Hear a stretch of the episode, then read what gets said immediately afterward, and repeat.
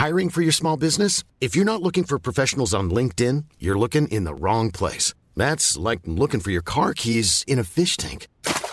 LinkedIn helps you hire professionals you can't find anywhere else, even those who aren't actively searching for a new job but might be open to the perfect role. In a given month, over 70% of LinkedIn users don't even visit other leading job sites. So start looking in the right place. With LinkedIn, you can hire professionals like a professional. Post your free job on linkedin.com slash people today.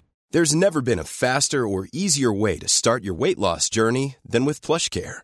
PlushCare accepts most insurance plans and gives you online access to board-certified physicians who can prescribe FDA-approved weight loss medications like Wegovy and Zepbound for those who qualify.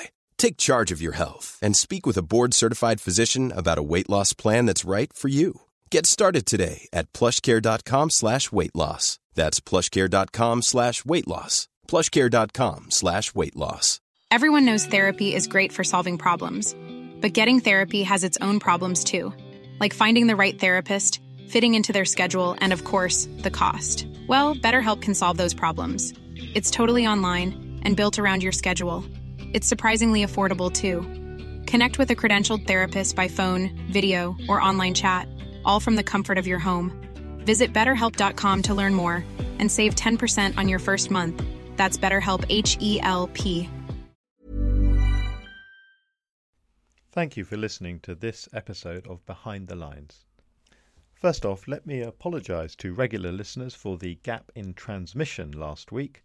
For various boring reasons, I wasn't able to publish an episode, but we're back on track and we'll be continuing our normal weekly schedule of podcasts. So let's get straight on with this week's episode. We have to cast a broader, uh, you know, look at this, and and not just look at poisonings. I mean, you know, the the number of people falling out of windows. You know, guys like you and I, we upgrade Windows. In Russia, Windows upgrade you.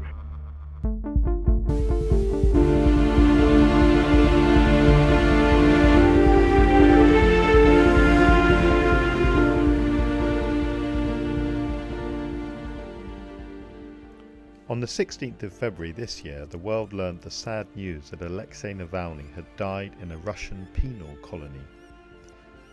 We don't know what killed him, and the Russians have made it very difficult for anyone to find out. But of course, speculation turns to the possibility that he was poisoned with Novichok, remembering, of course, that that's exactly what happened to him in 2020 when he found himself in agonizing pain on an internal flight and was luckily able to be evacuated to Germany in time to save his life. This isn't a podcast about Navalny, it feels a bit too early to try to do that, but I did want to explore the issue of chemical weapons, of poisonings, of assassinations, and there's literally no one better to discuss that with than Dan Kaszeta. Dan is a former member of the US Army Chemical Corps. He worked in the Secret Service protecting US presidents against chemical weapons and is the author of numerous books and articles on the subject.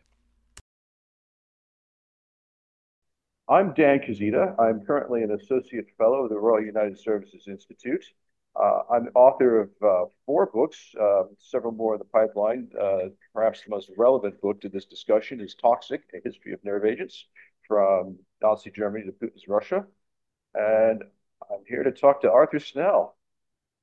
Dan, well, it's great to have you. And of course, uh, to to be an author of a book on nerve agents, uh, people will ask, "How did you get into this?" So um, let's start a little bit with with your backstory because there aren't many people who are experts on chemical weapons, or if they are, they tend to be sort of in in uh, rather secretive parts of the Russian or the Syrian state. But you're mm. you're you're an American citizen and you're an expert on chemical weapons. So how did that come about?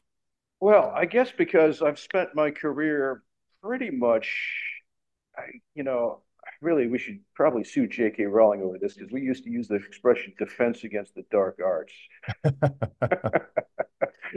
uh, yeah, I spent a whole career in the defense against the dark arts, the protection of people against chemical, and biological, and radiological threats.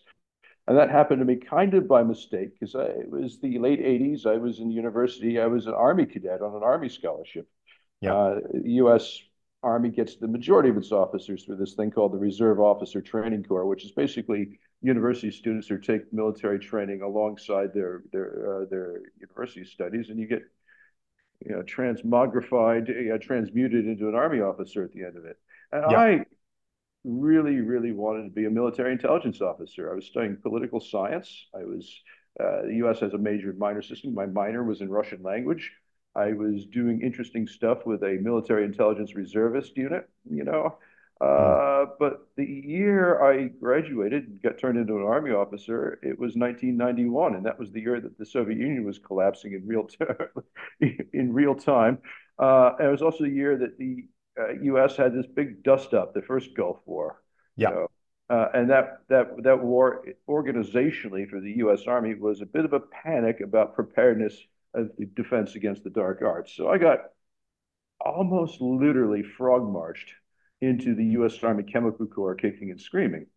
Yeah. Uh, and the U.S. Army Chemical Corps is that branch, that regiment that is responsible for, for, in the old days, the bad old days, which ended, you know, long before my time, it was responsible for both offensive chemical warfare and defense against uh, chemical and biological radiological threats. By the time I got there, the offense was pretty much gone, and it, emphasis was on defense. Uh, yeah. yeah. so I start. That's how that's how I started out. Uh, I started out in you know, area. I'm a political science major, Russian linguist. I passed the Russian exam. Yeah, I give you Baruski uh, uh, and I did well because I knew I didn't know anything, so I did better than the chemical engineers. of course, uh, mostly because uh, well, you know, there's a right way, there's a wrong way, and there's an army way. Those guys, yeah. those guys all knew the right way. I had no choice but to learn the army way from first principles. And you can say what you want about the U.S. Army. There's a manual for everything. I right. know because I later wrote chapters in some of those manuals. and so, the, to, starting with this first point about offensive and defensive, the yeah not so long ago, in, in sort of historical terms, both the US and the UK were users of chemical weapons. So, what, what's the history with that?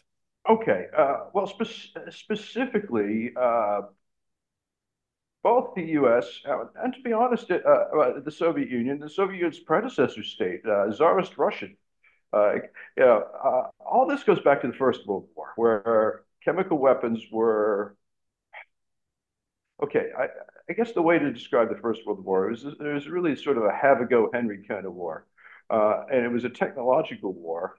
Uh, it was a weird hybrid of things because on the one hand you still had you know horses and cavalry, okay, and a lot of single shot rifles and bayonets and stuff like that, but you yeah. had you had the fruits of the industrial revolution you know in terms of mechanical engineering and chemical engineering and electrical engineering all being put to use. So a lot of things, if they didn't completely made their debut, they made the sort of the, the major debut, the sort of yeah. on Broadway, uh, West End debut, West Front debut. Yes. Uh, um, things like machine guns. Machine guns had been used before, but they were uh, it was truly widespread. Uh, yeah. Motorized, and of course, the, the battle tank made, yeah, its, made its debut. Tanks, barbed wire. Now, barbed wire had been embedded in the 1860s, but you know, barbed wire. Um, more mundane things like telegra- uh, telegraph and, and the advent of you know telegraph, telephone, and the very earliest advent of you know wireless uh, uh, communication, uh, submarines. Um, yeah. You know, steel-plated dreadnoughts. No, you know, sort of ironclad warships had made their debut during the American Civil War, but you know, as proper seagoing vessels, it was the age of the dreadnought. But also aircraft, both heavier than air and lighter than air, zeppelins. And yeah. so in that context, you know, throwing throwing uh, exotic chemicals at the enemy. Uh, I'm not going to say it makes sense. None of this makes sense. Uh, but you know, you can, it, it's it's in context. And yeah. so this is a war where every, every side was trying to use the best brains and best industrial capabilities they had to try to uh, try to win the war, and chemical warfare was was part of that. And it was honestly, of all those technologies listed, it was probably the most disappointing. Um, uh, for a lot of reasons. I mean, it, it was a category of warfare that didn't live up to the, you know, the views, the uh, the uh, claims of its proponents. I mean, yeah, uh, for a variety of reasons. Uh, partly because things, you know, chemicals tend to behave differently in the field than they do in the lab. And you have a bunch of guys who only understand how they behave in the lab, trying to replicate that in, in the trenches or on the steppes of the Eastern Front. And it didn't work as well as they wanted to. Yeah. Uh, had it, uh, and so in this vast war where you know 20 million people got killed, less than 100,000 got killed by chemical weapons. Uh, right. You know, yeah. Here's a here's a fascinating uh, statistic from the German army. More German soldiers died from saber wounds, from cavalry sabers, uh, than wow. died from from from uh, chemical warfare in World War One. Extraordinary. Yeah. Yeah.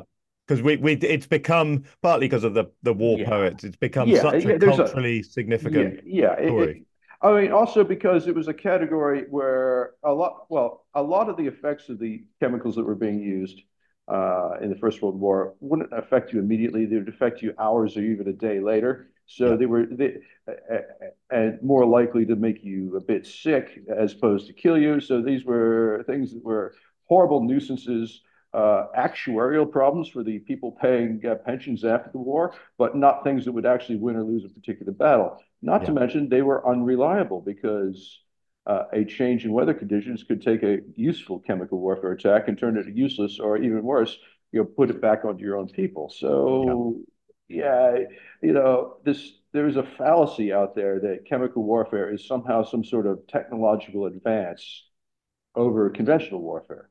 I think you know. The, you could have made an you could have theoretically made an argument to that effect at some point, but um, certainly not in this day and age. Now, mm moving forward to you asked about the U.S. and and and the Soviet Union.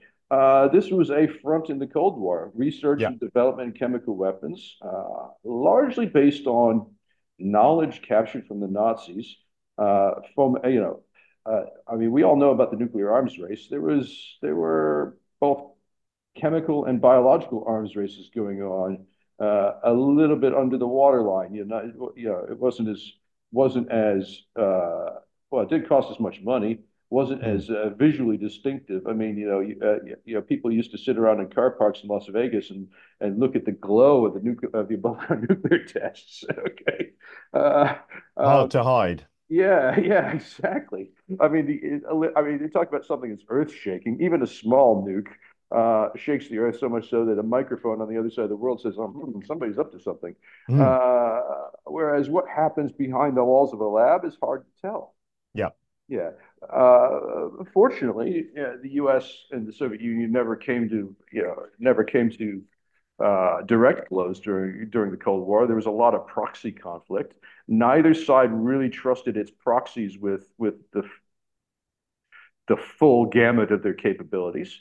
Uh, it's not like the U.S. gave sarin to the South Vietnamese or anything like that. Um, so that capability went went untested.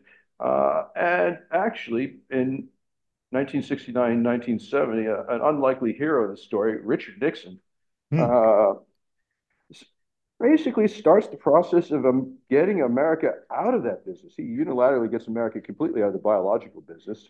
I mean, despite what the cranks and weirdos say, the U.S. got out of biological weapons very quickly in the early 70s uh, incinerated the whole lot, is sterilized everything, even brought in civilian observers from you know public health authorities uh, to to observe the whole thing, and you know got out of biological weapons, yeah, and stopped development of the chemical weapons. So the U.S. chemical weapons program was sort of passed in in an aspect uh, right. in, in, in about 1969.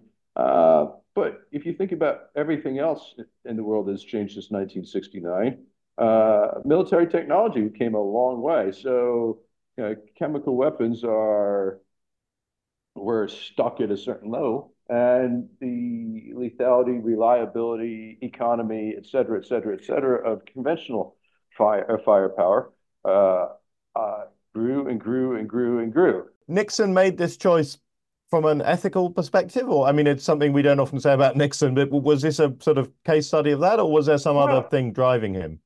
He gets painted into a corner by the fact he was a Republican, but he was a Republican at a, at a, at a, at a time when both the Democrats and the Republicans were a very broad tense. It's not like it is now. Yeah. Okay. All right. Uh, you have to view this in the context of several things. One, uh, arms control in general on principle. Okay, so arms control treaties, negotiations with the uh, with, with, the Soviet Union became a more serious thing. Uh, trying to actually talk to your enemies as opposed to just rhetoric. So, and that involved diplomacy, the détente diplomacy with the Soviet Union. It also involved normalizing relations with what everybody at the time called Red China. Okay. Yeah. Uh, but domestically, uh, he was really the, the, the, the, beginning of serious environmental regulation. Okay. Mm. Uh, he, the US EPA, the Clean Water Act, the Clean Air Act, all goes straight back to Nixon. Okay. Yeah. That was Nixon's doing. Uh, and I think you have to view this in the context of all that, and then it starts to make sense. Yeah. Now, in a lot of ways, Nixon was very venal, paranoid, but I mean, I mean, I'm not going to say corrupting. that. I don't really think he ever tried to enrich himself. No. Uh, no. Well, he lived quite humbly in, yeah. in his post-presidential um, yeah. era, didn't he? Yeah. Yeah. He was not a man of expensive tastes. Uh, his you know his crookedness was all about staying in power. So he. Watergate was about him cheating in an election, basically that he didn't need to cheat in because he, he was a shoo in. Yeah. okay. Yeah. it was one of the great landslides of, of history. The fact that you know uh, you know that the fact that he cheated in that when it was so unnecessary for him to cheat. Um, yeah. yeah. So so Nixon begins the the sort of arms control process and gets America out of the the offensive chemical biological weapons game. What what what were the Russians doing or the Soviets doing at the same time? Uh, well, first of all, the Soviets, you know, spent the entire Cold War pretty much denying that they had any of it. Okay. Yeah. All right. Uh, everybody knew that wasn't true, uh, but the official thing was a denial. Yeah. And during the period that the U.S. stopped its offensive development, their their offensive development continued. Yes. Okay. Uh, I, there was a lot of sort of intelligence back, you know, stuff going back and forth. Uh, the, the, the U.S. wanted to get intelligence on what the Soviets were doing, almost completely hit a hit a wall there. Mm. Uh, the Soviets were trying to get intelligence of what the U.S. was doing. Uh, the U.S. pulled a pretty good cue by leaking some fake information to the Soviets. Yeah. Uh, and the Soviets spaffed a lot of money chasing sort of you know red herrings or or making making the nerve agent Soman, which is sort of easily twenty or thirty times more expensive than sarin and not tactically any better. Okay, right. based on the fact that they were convinced that the Americans were doing it, so therefore they had to do it. I see. Um, yeah, I mean, the, the, the precursor one of the one of the precursor chemicals is just so hideously expensive compared to you know its compo- its counterpart in the in the in the in the uh, in the um, sarin production process. Yeah. Uh, so you get this. The Soviets had this thing called the Foliant program, okay, uh, which was the research program that developed the so-called Novichoks. I mean, it's a, it's a category error to claim that these things are well. It's one thing. Oh, Novichok. Novichok is just a, a nickname. It means newcomer. It's a, and it's also really a category error, you know, to say that this is some radical new thing. These were basically product improvements as they right. looked at it. These were these were these were incremental product improvements over the existing chemical warfare agents that were in mass production. Uh, we have no idea, uh, no real evidence that, it, that these Novichok substances entered, mass production.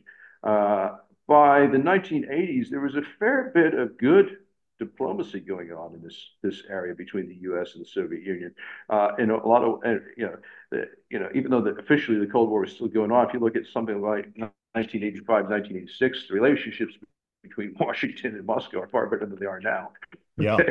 um, so and there was a lot of exchange of information. Uh, there was an agreement between the Soviet Union and, and the U.S. called the Wyoming Memorandum of Understanding, uh, where they exchanged technical knowledge. Now, the Soviets didn't offer up anything of this Novichok stuff at the time.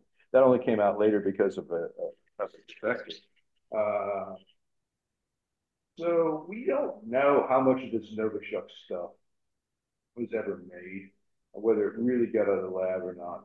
Uh, what we yeah. do know is there was a vast research and development apparatus that had that lived a sheltered, uh, privileged existence in the Soviet Union to develop chemical weapons. And these guys are constantly under the cosh to justify their their, their existence. Uh, so,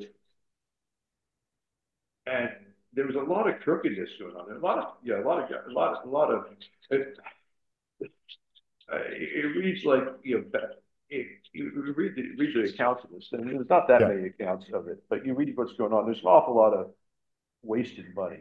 Okay, right. Appalling laboratory safety practices. uh, uh, and you know whether they had a lot to show for it or not, but there was at least a small number of these new nerve agent uh, chemicals that were, you know, uh, in some ways by Soviet standards better than yeah than the sort of earlier generations of them. That doesn't make them miracle, you know, miracle weapons. Uh, you know, partly because I think that you know, you know the, the, most of the major issues in chemical warfare are technical issues where you know either solved or unsolvable. The unsolvable ones are things like you can't make the, you can't make something go upwind. Okay. Right. You can't make a liquid flow uphill. Okay. Uh, you can't take a hot day and turn it into a cold one. I mean, you can take a cold day and turn it into a hot one, but that's nuclear weapons. Um, right.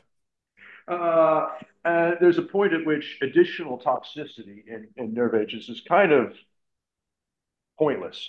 I mean, once something reaches a certain a very small amount is going to kill somebody, whether it's a 80, percent or 105% of that small amount, this really doesn't make a difference compared yeah. to all the other factors that go with this. So I submit to you that the, that the issue of toxicity in chemical warfare agents was solved in about 1962.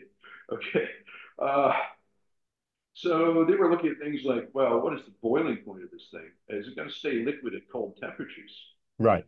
The U.S. didn't really care about that. The U.S.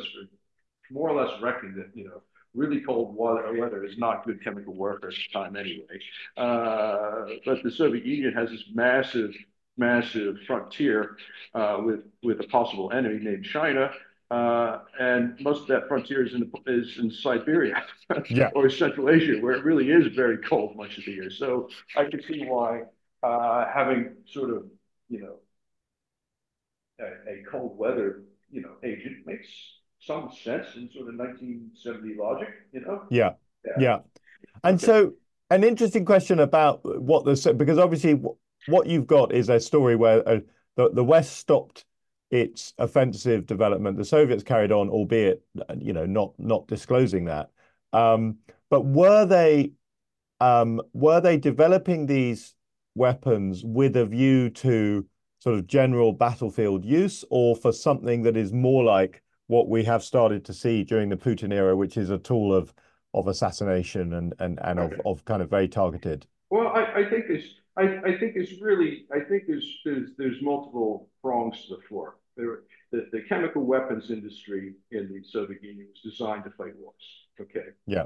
Uh, it happened to it happened as a byproduct of that to stumble over things that might be useful for assassinations. Uh, the the history of assassinations with chemicals by the secret services uh, even predates even predates uh, the, the, Soviet regime. The, uh, the Tsarist Okhrana, uh, I think, poisoned some some some people at various points. Uh, certainly, there were there were political poisonings in, in Tsarist Russia. Um, so it's it's if you think about it, the, the, the sort of catalog of stuff is useful for a political or terrorist type poisoning of, of an individual is hundreds of that, that's that's a, that's a hundreds that's a thick dense hundreds of pages catalog. Yeah. Uh, the list of chemicals is actually practically useful in in, in, in chemical warfare is basically two A4 sheets of paper. Okay. Right. Uh, so uh, because you're you're in the warfare scenario, you're, you're looking at a lot of criteria that aren't just how poisonous something is. No, it's delivery mechanisms, climate, all, all the things you were talking about in terms of sort of environmental. or very similar stuff like, is it a solid? Right. Okay. Uh, yeah. Guess what? Most poisons are solids. Hmm. Okay. Uh, uh, the the the the big the bigger the the, the bigger the the bigger the molecule, the much more likely it is to be a solid at room temperature. Things that are solids, you have to do stuff to it to try to make it a useful chemical weapon. Yeah. Uh, and it, at, up to the point where it gets kind of pointless. Uh, you know, uh, you know, most you know most of your pharmaceuticals are solids, even the ones that look like they're liquids. They're, they're, they're liquids because they're dissolved in the liquid as a carrier. You know, so Yeah. uh, and also delivery mechanism. You know, uh, if things are far more poisonous if you can eat them or inject them. I mean, you know, things that happen to be poisonous because you inhale them. You get this whole well, it's got to be in the right state to be able to be inhaled. Uh, so that really narrows it down. And you know, uh, uh, you know, a lot of sort of toxic industrial chemicals that would theoretically otherwise be possible chemical warfare agents. Uh, a lot of them are flammable. So, you know, you put it in an artillery shell and fire it out of a cannon and blow it up and it all burns up. Yeah. Yeah. Uh, and there was a lot of trial and error and that sort of stuff in the First World War. And a lot of the, the, the, the there's another whole A4 list, uh, sheet of paper of stuff that was tried in the First World War and walked away from because it was kind of pointless. Right.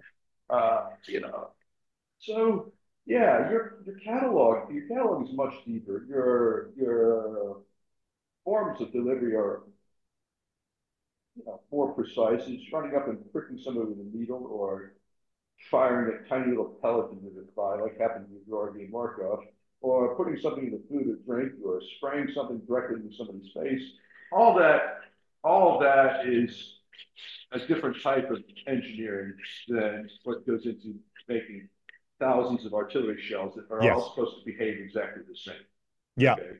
Uh, there's a you can make a bespoke, you know, spray device to just deliver a little bit of a chemical warfare agent or some other poison right in somebody's face. Uh, that's not really the sort of thing you mass produce to give to soldiers.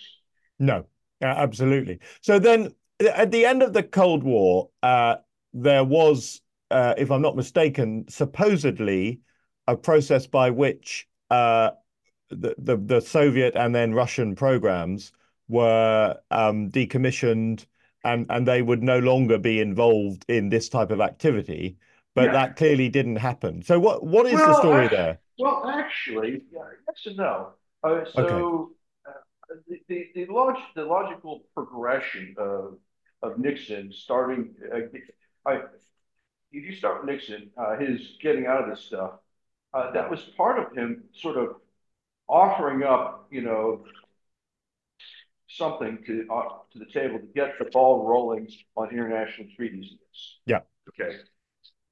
Uh, and you know, it took a long time for the chemical treaty to come around, but you know, over the course of the 70s and 80s, uh, the countries of the world, and more importantly, the chemical industry, because the chemical industry really wasn't going to work without buy-in from the major chemical companies. Yeah. Uh, so you get this thing called the Chemical Weapons Convention, and, and the Chemical Weapons Convention institutes uh, an actual organization to enforce it, the Organization for Prohibition of Chemical Weapons. You get this um, process whereby to join, if you if you sign the treaty, you undertake to declare everything you have and to undergo inspections. Okay. Yeah. And so, to the extent of which the Soviet Union basically declared their their old program, their, their, their stuff that was clearly in mass production and stockpile, and they declared it. They had, they had already declared it to the U.S. under the Wyoming MOU. Okay, so their old World War II mustard gas and lewisite, there's there's sarin, there's VX, and the it's great discovery that their VX was the same VX as the American VX. Too much conservation. Uh, so they a, a huge number of chemical uh, um, munitions like the artillery shells, air and drop bombs, and production facilities for all that. All that was declared. Now, nowhere in there was anything declared about a Novichok or anything like that. Right. Okay, but all this other stuff was declared and painstakingly with action under international observation, with a lot of American money, really, I should say, uh, gradually, gradually destroyed and demilitarized. Okay, uh, so you know you can actually look on Google Earth and see where the sarin plant was in this place called Beketovka, uh, outside of uh, outside of uh, Vol- uh, Volgograd, uh, Yeah. and it literally got razed to the ground gradually. And, yeah, and this was subject to international inspection. So all that, all that happened. So uh, Russia could, in good faith, say, look, we've got a chip saying we're clear of all this. okay? Yeah. Um, uh, but then, of course, you get Sergei Skripal. And the, the shock of the Sergei Skripal is, you know, up to that point, I'm not sure anybody ever knew more than a couple of vials of Novichok had ever been, you know, uh, and we nobody you weren't you weren't you weren't obliged under the chemical weapons convention to talk about stuff that you had dabbled around with and had not done. Okay. Yeah. Yeah. You weren't saying, well, we had this idea and we stopped doing this 20 years ago. You weren't obliged to say that. Right. Uh, um, uh, and so there was there were you know there, there was there would be a good argument to be made sort of circa 1995 that which was about the point that this guy Bill Murzianov was you know self-publishing an awful book. He's a defector who through whom we we know a lot about the Novichok program, but uh, yeah. I mean, I, I, I read these books so other people don't have to. And I'm telling you, I mean, yeah, uh, yeah, it's Bill. If you're if you're listening to this, I do another edition. For God's sake, get an editor. Okay. all right, talk to me. All right, we can turn this into a we can turn this into a readable book. Okay.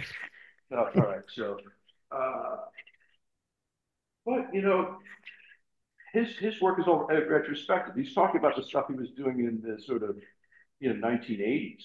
Yeah. Okay. Uh,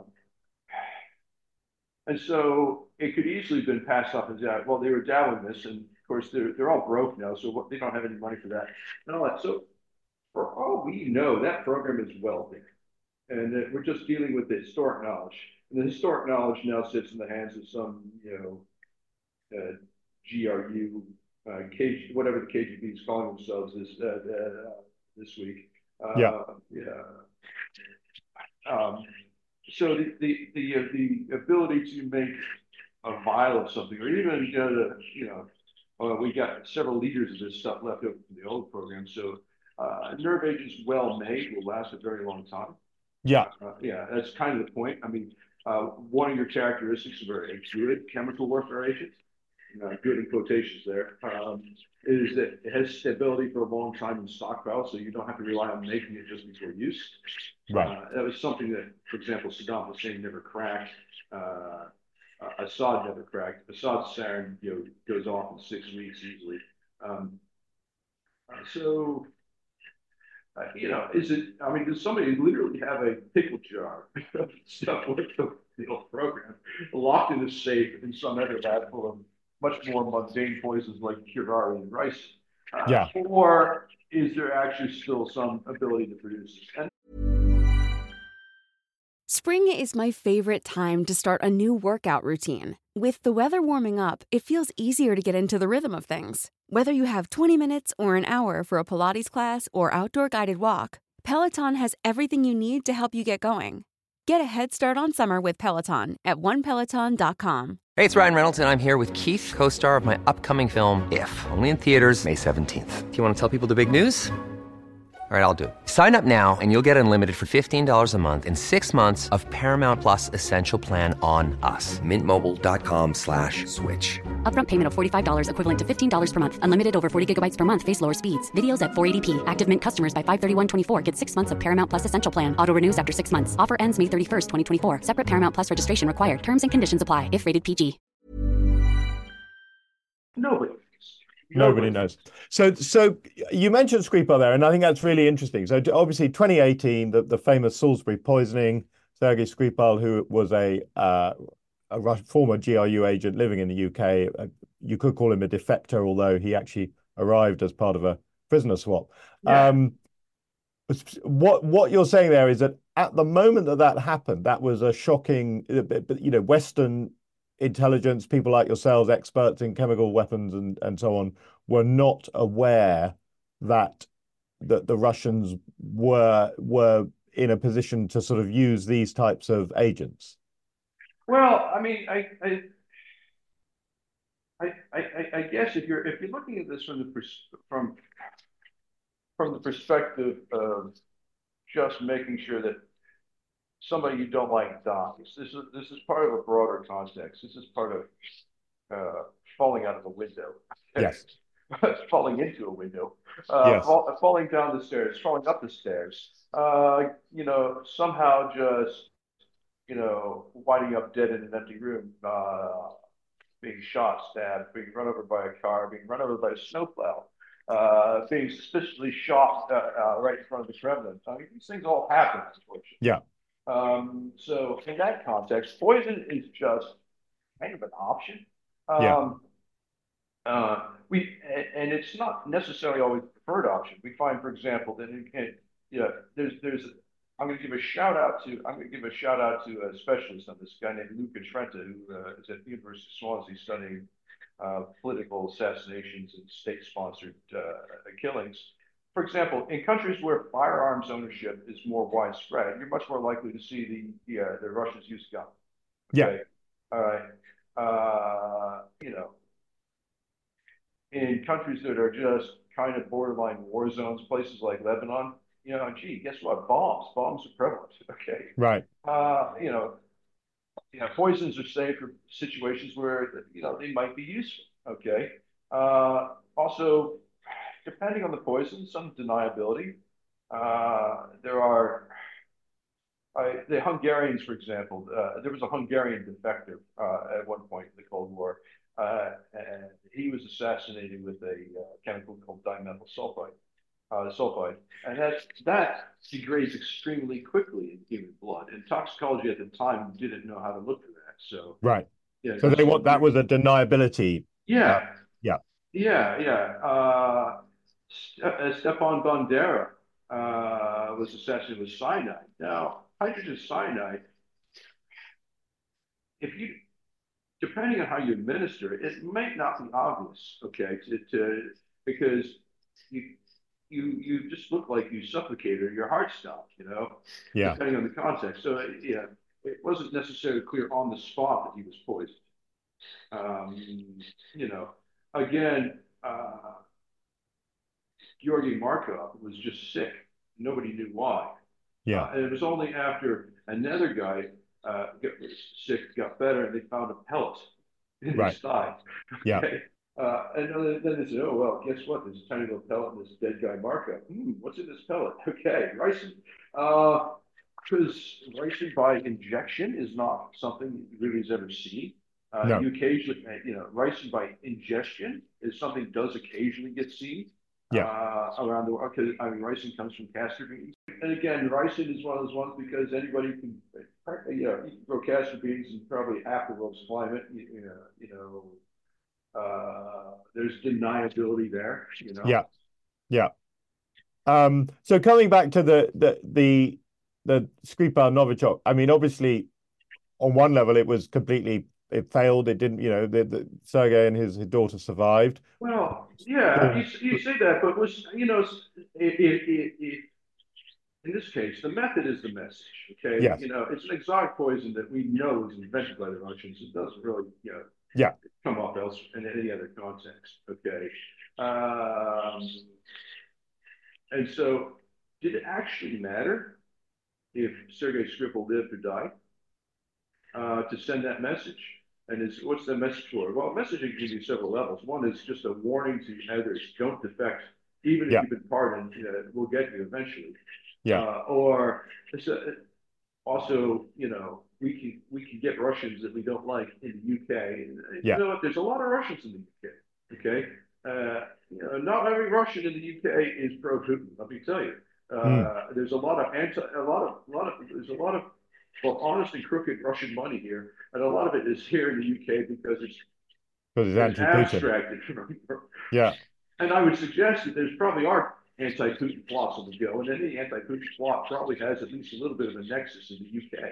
Yeah. Okay, so something that cast a pall of terror over the Russian emigrant community. Yeah. In, in, in, in the UK, uh, is a valid tactic, and that that pall of terror doesn't really eat Sergei Skripal to die.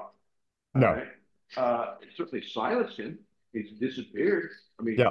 if I was in might disappear too. Uh, it's quite possible he is seriously unwell. I literally don't know. People No, ask me that all the time. Yeah. Uh, uh, given, uh, so he could, he could be, given, given the extent to which some people were seriously affected by nerve agent exposure in the Tokyo sarin incident, it's quite possible that he could be an absolute vegetable. Yep. Yeah. Or, And course, could be, or he could be fine. But uh, Yeah. on the other hand, even relatively low doses of nerve agents cause kind of, well, cause neuropsychiatric symptoms that range from annoying to debilitating. Okay. Yeah. Uh, anxiety, paranoia, insomnia. Uh, you know, there was a, there was an American soldier named Michael Yandel. and I can say this because he gave me his per- permission to talk to uh, talk about it, and I wrote about it in my book Toxic. Uh, he got a relatively mild exposure to sarin uh, by accident uh, from an old Iraqi artillery shell he found, and it kind of ruined his life for a while. He's back on track now, but you know he uh, he self harmed. He was terribly depressed, uh, Right. and all that, uh, and so you know so, some, something that re degrades your quality of life, uh, um, maybe that in some contexts that holds more fear than, you know, just being quietly shot in the head. You you don't even feel it, you know? Yeah. Yeah. I mean, there, there, there, there's a million and one ways where Sergei Skripal just could have, you know, passed out on the couch and made it look like a heart attack. Yeah. Um, and then again, perhaps that was part of the possibilities on this, you know, because what saved him was the fact that he and his daughter went out instead of staying in. If, if they'd ordered a delivered Deliveroo and stayed in, um, they just would have been found yeah, days later. days Yeah. later, yeah, Yeah. uh, yeah, it would have been suspicious because both of them were there, you know. Yeah. Uh, if it was just him, you know, you know, whether whether or not he would have gotten the full toxicology workup that would have been necessary, or you know, uh, you know, like I said, there's also yeah, if you, if you just wanted to get rid of Sergei Skripal, just get rid of Sergei Skripal, there are a million one ways to do it. Yeah. Uh, but um, a lot of them don't send a message. Uh, this is just like the Litvinenko thing because that that the the polonium, the radioactive polonium that uh, used to to to kill him, had a straight straight pathway back to Russia. I Yes. mean, li- I mean, it literally we we finding it on the cushions of the seats of the uh, uh, uh, uh, of, the airliners used, and and having a particular specific signature to pointing to a specific production facility. Yeah, it was so you know, and they, the Russians weren't pretending to hide it. It as our as our mutual friend, you know, Ed Lucas, we call it, was it was implausible deniability. Yes. Yeah. And so uh, I'm interested in in a couple of points that comes from that. So one is that you know we're talking a couple of days after the death of Alexei Navalny. Now we don't know how he died, but we do know that he was poisoned in 2020 with. Novichok. There's no no doubt about that. Yeah. And uh, did did sort of Novichok um, in a grim way become popular uh, in the Kremlin at some point around 2018? Because as uh, you you mentioned Yeah. Litvinenko there, and that's a very Hmm. interesting. Now, polonium, which which um, I, I, in my sort of layman sense, feels in a way a much more risky substance because Hmm. it its contamination, uh, you know, can can be much more extensive. Hmm. Uh, is is there a reason that the, the Russians have now turned to Novichok? Has it become their kind of f- their go-to poison, or is I- it almost that the notoriety of Skripal has has sort of fed? It's almost like it's a hit, and they want to keep playing that hit. I don't know. I think that's all plausible. I think it's also speculation. I mean, Yeah. uh, uh, there was a Bulgarian, well, he's still alive, this guy named Gebrev who was poisoned uh, before any of this. Yeah. Uh, and it's probably, and it, it's clear in retrospect it was some sort of something in kind of the nerve agents sort of Yeah. family. Uh, it's plausible that that could have been, that could have been uh, that could have been Novichok. And Uh, would that have been the first that we know then? Yeah, yeah. Hmm. Uh, uh, there was a guy. there- well, well, not first that we really know. I mean, there are there are things in retrospect you point at. There were guys who died under suspicious circumstances, and we don't really know what happened to some of them. Yeah. Uh, Yeah. so I can't rule it out. Yeah. Uh, it was the guy Sheka Chicken. You know, I'm not sure. I'm not sure what I'm not sure what his deal was. I'm not sure anybody knows. Um, uh, our, our And this friend- is for for listeners. This was a Russian opposition politician who was investigating, among other things, apartment bombings back in 1999. Yeah. died in Russia, but died very suddenly, having had a sort of healthy, you know, good good, good level of health and so on. Yeah, uh, yeah, exactly. So, you know, but again, where does Novichok sit in this pantheon? Uh, I don't know. Is it is it is it a is it a, is it is it a tool to use in the box? And then just just I mean, if if because in both of those cases, uh, it wasn't ingestion or injection or inhalation. It was absorption through the skin. Yeah. Okay. It was Navalny's underpants. All right. So I suspect that actually, you know, if you're looking to poison somebody through absorption through the skin, there's probably a very narrow, you know, sort of, there's probably a fairly narrow set of things in their toolbox to do that. Yeah. Okay. And the, the, these Novichok series of chemicals would certainly fit that bill. Not as many things, not many other things would be, you know, contact poisons that effective in that small a dose. Yeah. Also delayed acting because, you know, it's not like you touch it, you immediately start getting sick. It takes hours for it to absorb through your skin. Okay. So Yeah. it's a gradual, it's a gradual thing. This is why Sergei Skripal and Yulia Navalny, they got ill some hours after the exposure. And they got progressively, slowly more ill over a period of time until they were found on the park bench. Yeah. Uh, Yeah. And same thing with Navalny. He got ill.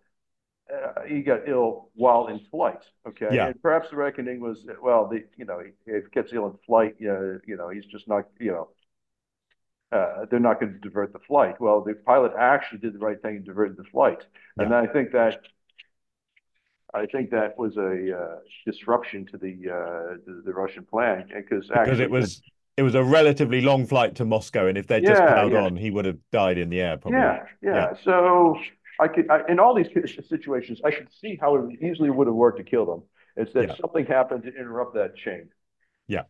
Uh, and um and and in that sense would would we then if, if we're looking at Litvinenko um obviously the difference there was that Litvinenko had a meeting with his assassin who put something in the tea the famous polonium tea and and you know and that killed him uh would would it you know wondering why they chose polonium there and of course we're speculating we we don't have you know we don't have the Kremlin decision makers to tell us Hmm.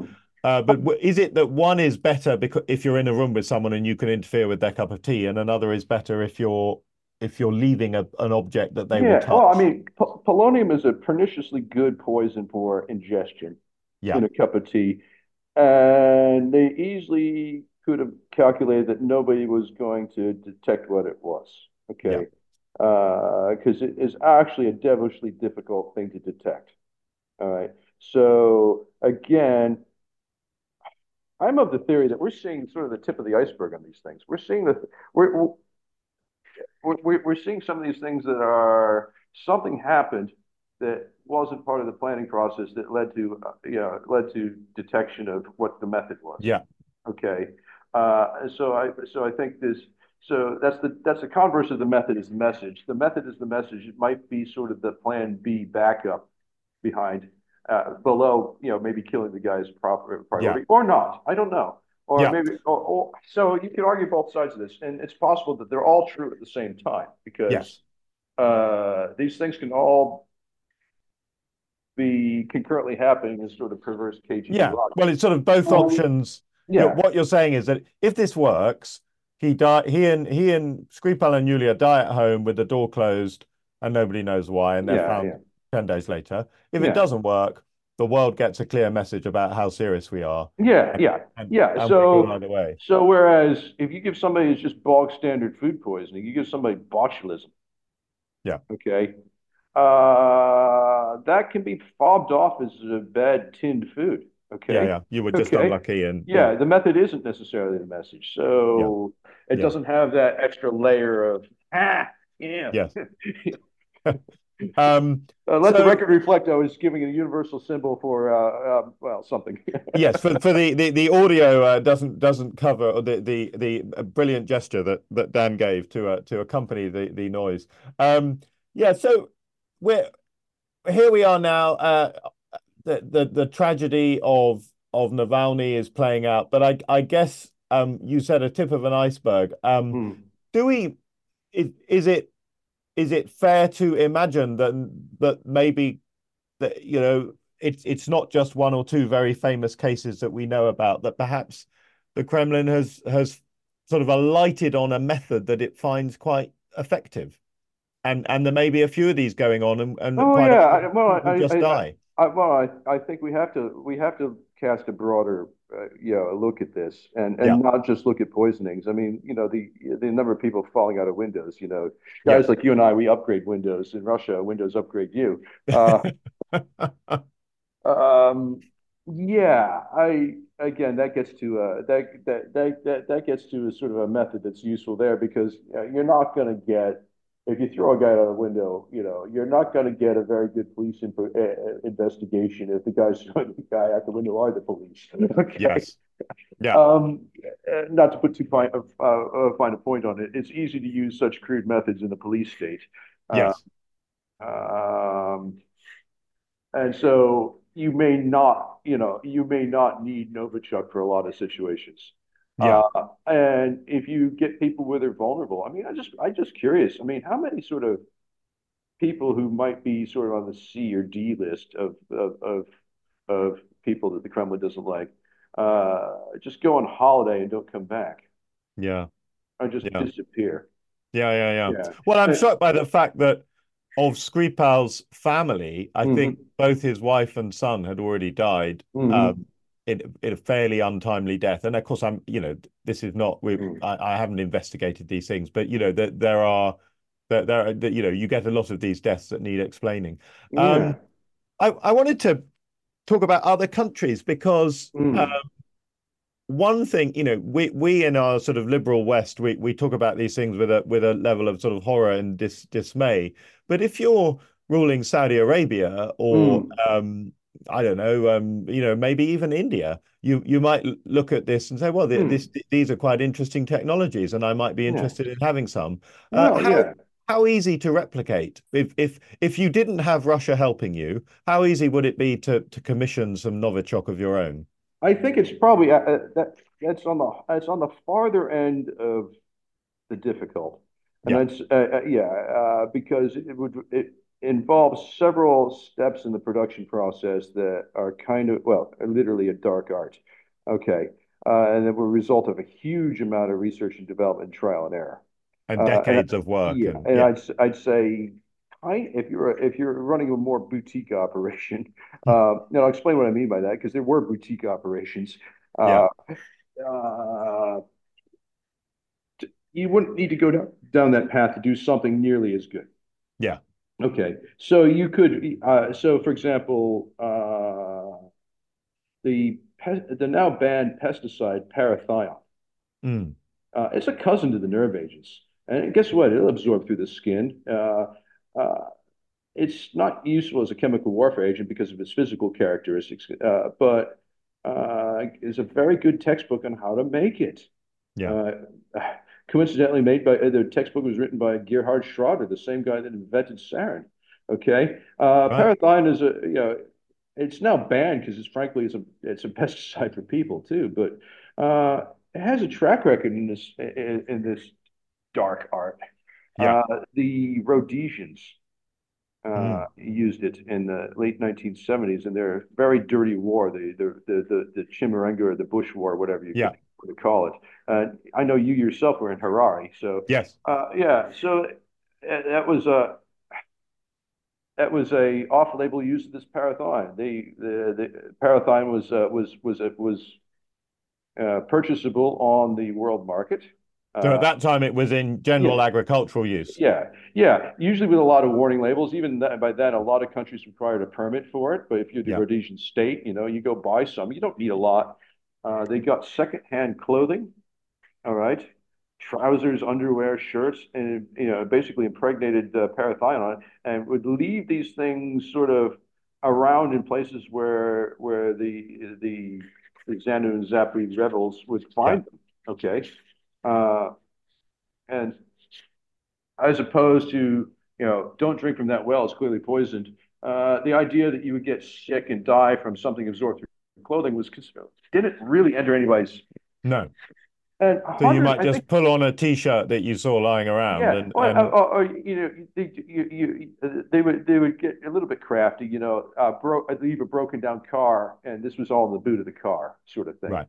Uh, right. Yeah. Or, you know, uh, you know, bag left, uh, you know, bag left out, or you know, uh, thrown out at the back of a shop, you know, uh, right. uh, because it wasn't sellable because it was used, you know, whatever, you know. Mm. I mean, so hundred, uh, so hundred, hundreds of people got sick. Uh, there's a professional colleague of mine, Glenn Cross in the U.S., who did did a lot of research work on that. It comes up with a grim tally in his book. I don't remember it off the top. That was an example. Yep. Over the border in South Africa, this thing called Project Coast was cooking up all kinds of these things. And I, you know, the the apartheid era South Africa regime did use poisons at various points. Yes. So did, uh, so did Pinochet in Chile. He had a little bijou operation going on uh, to set up. Uh, he, they they bought a house, uh, kitted out with a lab. Um, uh, allegedly, they were able to make very small amounts of sarin. I don't know if that's actually true or not. Uh, but they could easily make, I think it's more likely that they made Taboon, which is a sister chemical to sarin based on, you know, what little I know of that program. Uh, and so there So are. these are historic examples. Yeah, I guess yeah. it it what what's um it it Well, feels we as got if the North Koreans, the North Yeah. Koreans, quite obviously, with the Right. Lumpur thing.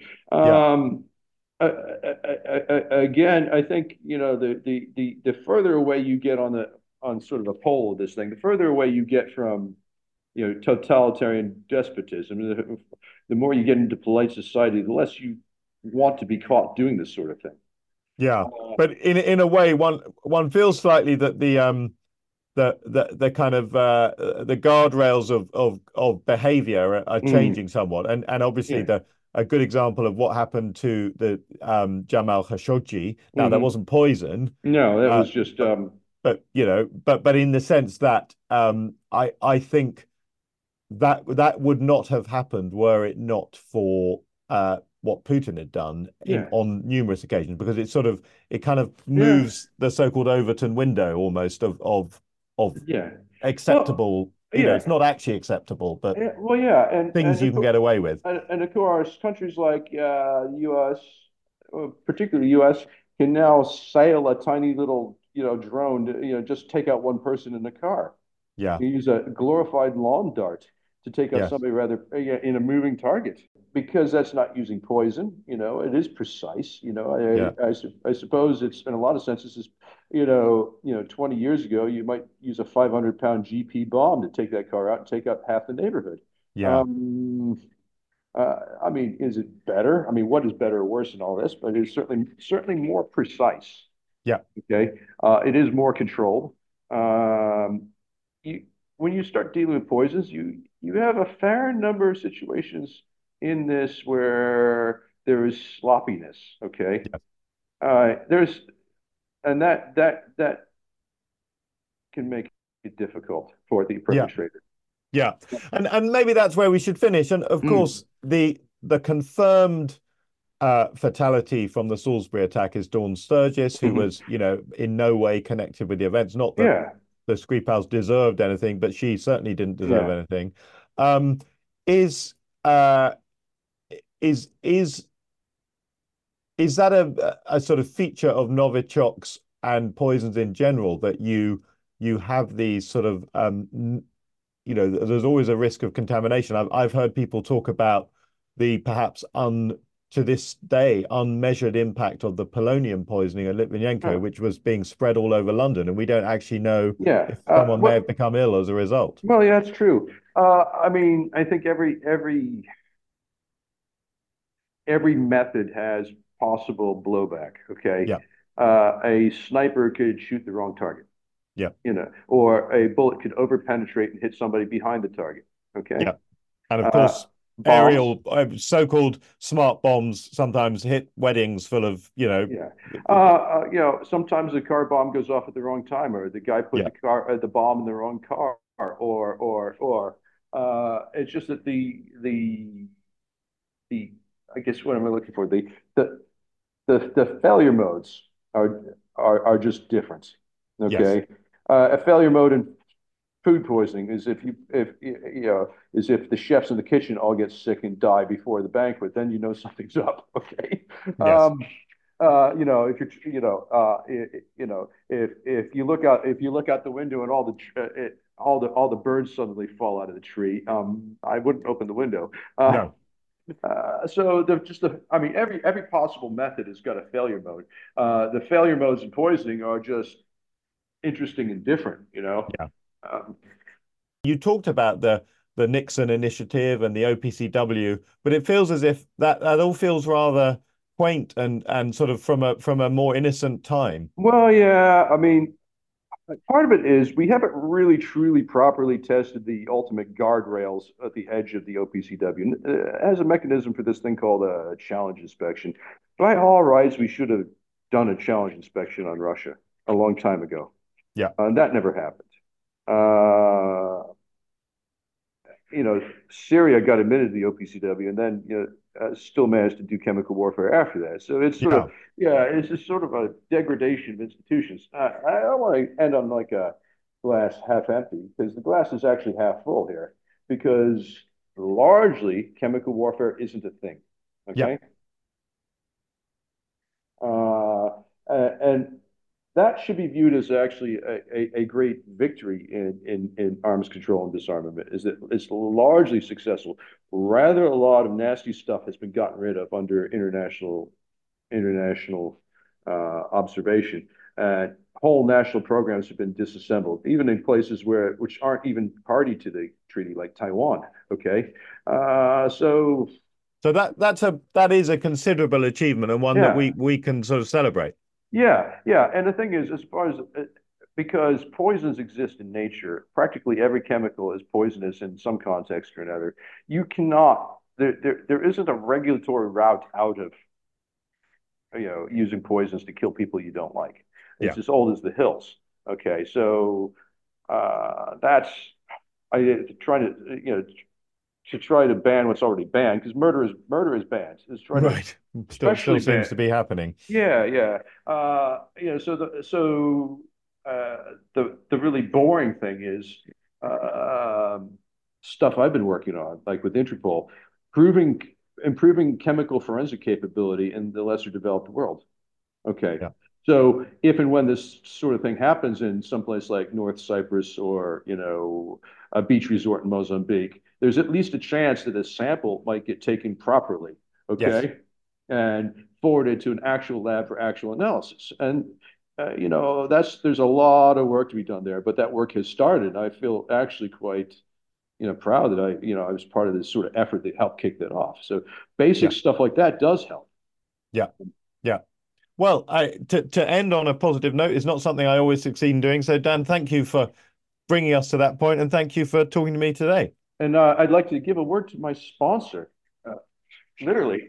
Yes. William so, yeah, tell us where, actually, yes, in, in concluding, tell us where you're joining us from and, yeah, and why, because that's quite interesting. In conclusion, I, I am joining you from a conference room at Gladstone's Library, the only prime ministerial library and only residential library in the UK. Uh, I'm here on a bit of a, I guess you could call it a fellowship. I'm writer in residence for a month, uh, courtesy of the legacy of William Gladstone. And there he is on the wall behind Dan. Yeah. Um, and, he's on. Uh, he's on kind of every wall here. Right.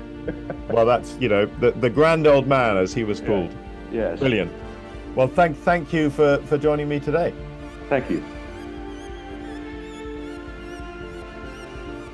Thank you for listening to this episode of Behind the Lines, presented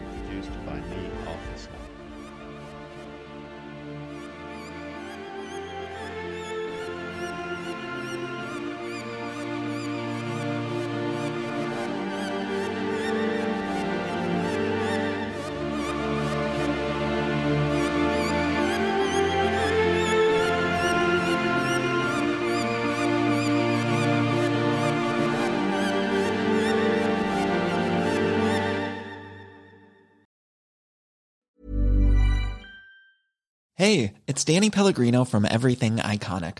Ready to upgrade your style game without blowing your budget? Check out Quince. They've got all the good stuff shirts and polos, activewear, and fine leather goods, all at 50 to 80% less than other high end brands.